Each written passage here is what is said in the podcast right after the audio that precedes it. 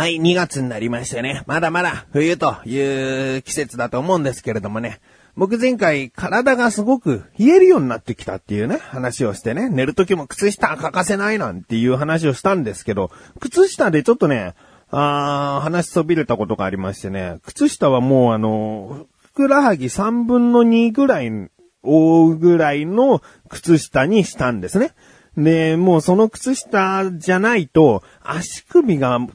冷える、ね。えー、足首がすごい冷えると、本当にこう、靴下履いてても無意味なぐらい、えー、寒いんですよね。体が冷えてくるんですよね。だからもう足首を絶対に完全に覆う靴下にしたんですよ。で、その靴下4足か5足でやっぱ1000円ぐらいの、まあ安い靴下を買ったんですよ。で、まあ、安かったからというか、それはそういう仕様だったんだっていうのがね、ちょっと後悔だね。薄いんですよね、生地が。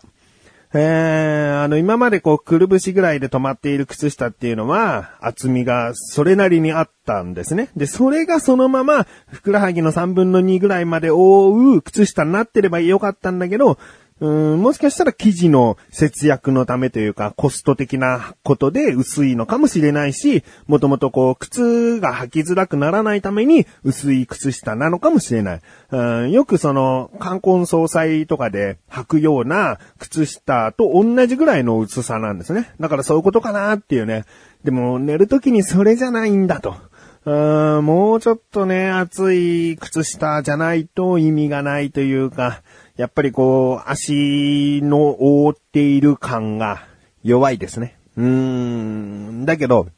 まあまあまあ、あの、履いてないよりは全然暖かくて、で、それで寝るんだけど、寝るとさ、布団をかけるじゃん。かけると、うーん、布団の中に足を入れ込むと、長ズボンをもちろんパジャマとして履いてますけども、その長ズボンの裾がめくれてくることってありませんか？ね。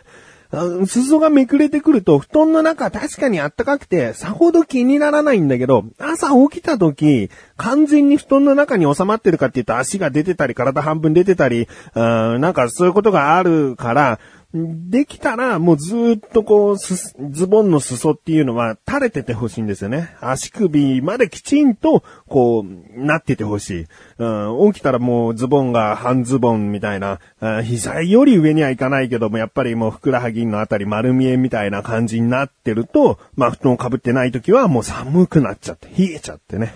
うん、でもそれほども寒いの嫌だっていうのがもう本当人生にとって初めてぐらいのなんでこんな体になっちゃった体質になっちゃったんだろうって思ってるんですけどね。うん、だから寝るときね考えて、あの靴下をね、やってる人いると思うんだけど、靴下をこう上げるときにズボンの裾も全部覆う。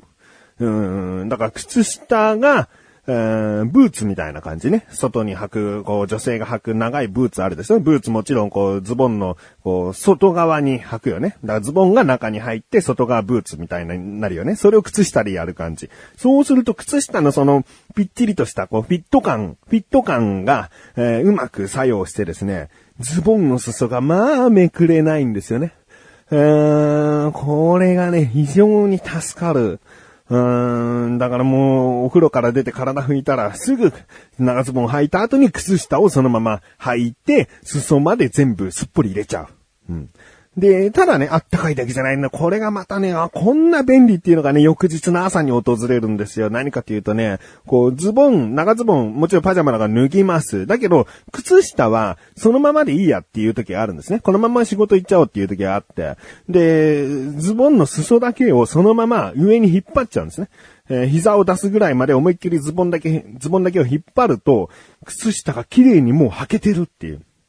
あの、長い靴下って、えー、そのまま、にしていると、だんだん下がってきちゃうでしょ？下がってきちゃうのを、やっぱり手でこう、きちんとピッ、ピッと、ピンと、えー、貼らせたいところを、ズボンの裾を、抜くだけで、靴下がピチッと綺麗に履けている。えー、ズボンの裾めくり終わったらそのままズボン脱ぐときと同じように全部を下げれば、もう靴下完全に綺麗に履けている状態で新しいズボンを履いて、えー、上着着替えて仕事行けるっていうな。なんかね、この、うーん、ズボン脱ぐだけで靴下ピチッと履けてますっていう感じがね、すごいこう気持ちいい。うん、あの、気になるという方はね、やってみてほしいな。うん。ということでですね。いやいや、でも本当に、あの、寒いの嫌だな暑くて汗たらだらかくシーズンがいいなって、あの、本当に思ってます。うん、どちらかというとよ。まあ、選べるなら春とか秋とかその中間の気温が、えー、ベストだけども。まあ、すごく寒いのとすごく暑いのどっちがいいってたらなんか暑い方が今すごい良くなってきちゃってね。うん、だって暑いのはクーラーでなんとかなるしっていう。うん、寒いのはなんかエアコンつけててもやっぱ足元って冷えるね。うん、いいエアコンを買ったつもりなんだけど足元冷える。うん。だから、夏のが好きになってきたかなと思っている自分がお送りします。菊師匠のなだらか向上心。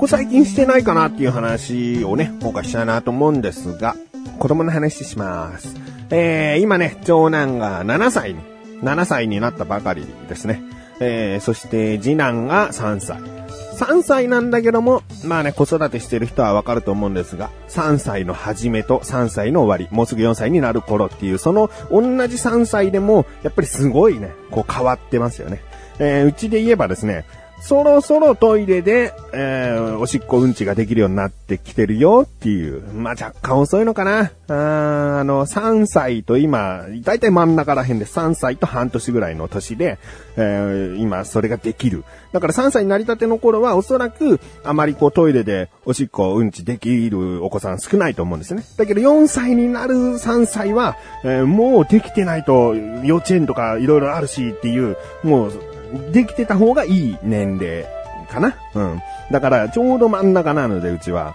えー、だけど、ちょっと遅い気がするな。うん、もう、あのー、毎回毎回おむつということじゃなくて、えー、おしっこをしたいからトイレ行くっていう方が多くなってきた。うん。だけど、たまにうんちとかは、もうしちゃった後に、えー、トイレ行きたい。もうしてるでしょごめんなさい。みたいな、なんかそういうやりとりが多い。だから、トイレに行かなくちゃいけないんだ、トイレでしようっていう気持ちにはちゃんと慣れてる。うん。もう少しで完全にトイレマンになるかなと。うん、おむつを履かなくても良くなるかなっていうところですね。えー、そんな次男。えー、次男はですね、この番組をね、長く聞いてくださっている方はわかると思うんですけれどもね、すごく手を、手を焼いたというか、手がかかった。あー、ままっこままっこで、僕にはどうにもできないことが多かった。うん、本当にままっこすぎて、腹が立って、成人式迎えた時に一発ぶん殴らせてくれって言いたいと思うみたいな話をね、したことがあるかもしれない。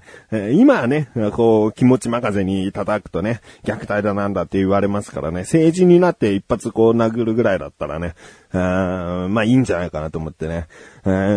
それほどこう、なんかね、うん、可愛くないと思うことがね、あった。多かったとも言わない。うん、あったぐらいの話。でね。だけどやっぱりね、僕はね、子供の、僕の勝手な判断よ。僕の勝手な判断基準で、子供が一番可愛い時って5歳なんですね。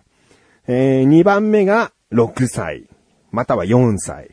で、3番目が7歳、8歳って、まだちょっとその辺までね、子供育ててないので、わからないですけれども、えー、とにかくね、一番は5歳なんです。その5歳に、まあ、次男はすごく近づいてるよね。えー、そのね、なんか、あ、最高に可愛くなる時がそろそろ来るんだなっていう、うん、兆しがね、見えてきたね。えー、もう、寝るとき相変わらずママっ子なんで、ママとしか寝たくないっていう、すごくこうね、大変な日もあるぐらい、えー、厄介なんですけどもね。でも、日中はママがいなくても、パパとお留守番だよって言っても全然喜んで、うん、行ってらっしゃいってね、あの、ママがいないから何々したくないとか、そういうわがままも言わずにですね、一人で遊ぶときは遊ぶし、すごいこう構って欲しそうにしてくれるときは、多いんですね。もう本当に、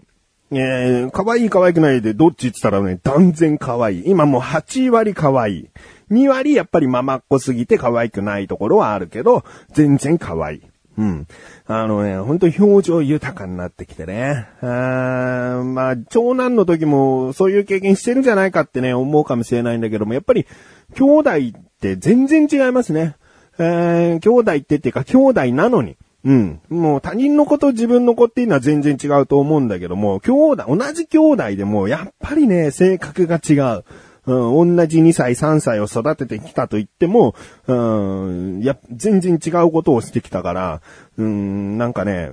じゃあもう3人目、4人目も、金銭的な面とか、あの、家の広さ的なことが抜きになったら簡単に育てられますでしょってね、子育てしたことない人は思うかもしれないけどもね、やっぱり違うね。生まれて見ないとわかんない。育ててみないとわかんない。どういう育て方をしたらいいのかっていうのはね。うーん、だから、まあ、次男はこういう感じだったんだなと、今本当にね、可愛くなってきて、やっぱ4歳、5歳になってピークを迎えてね、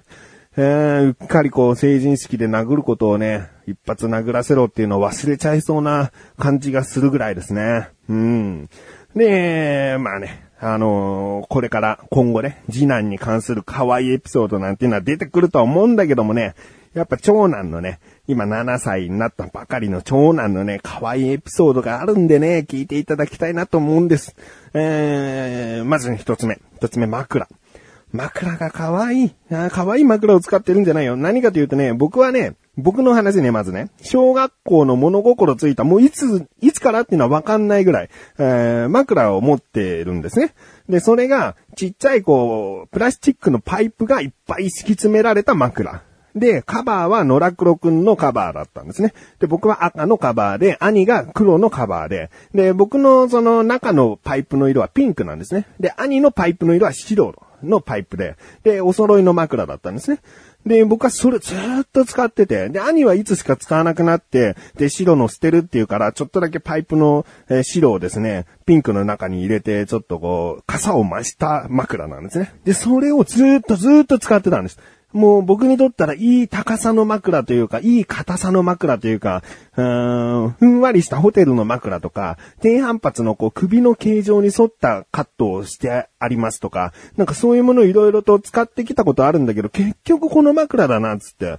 だから小学校からずーっと、もう30年近くずーっと使ってきた枕があるわけですよ。でね、その枕を今でも使ってたんだけど、長男が一緒にこうベッドとかで寝てると、うーん寝かしつけとして寝るんだけど、いざ自分が寝ようと思うと、もう100%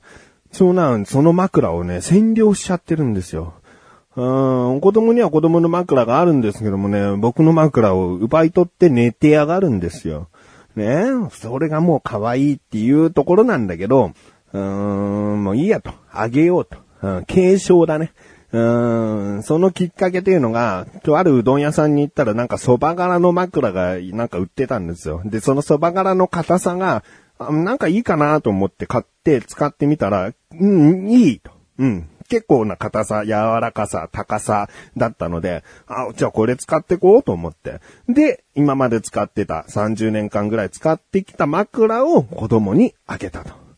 あーもし、いらなくなったら返してくれという条件でですね。えー僕は多分死ぬまであの枕でいいなと思ってたぐらいなので、えー一旦子供に渡したと。えーそういうことですね。そう、なんかそういうなんか自分が気に入ってたものをね、子供が気に入ってくれるっていうのがですね、えー可愛いなと思えるエピソードです。もう、本当にそういうエピソードがね、5歳を、5歳あたりからね、どんどん増えていくんだ。だから、子供、可愛い。エン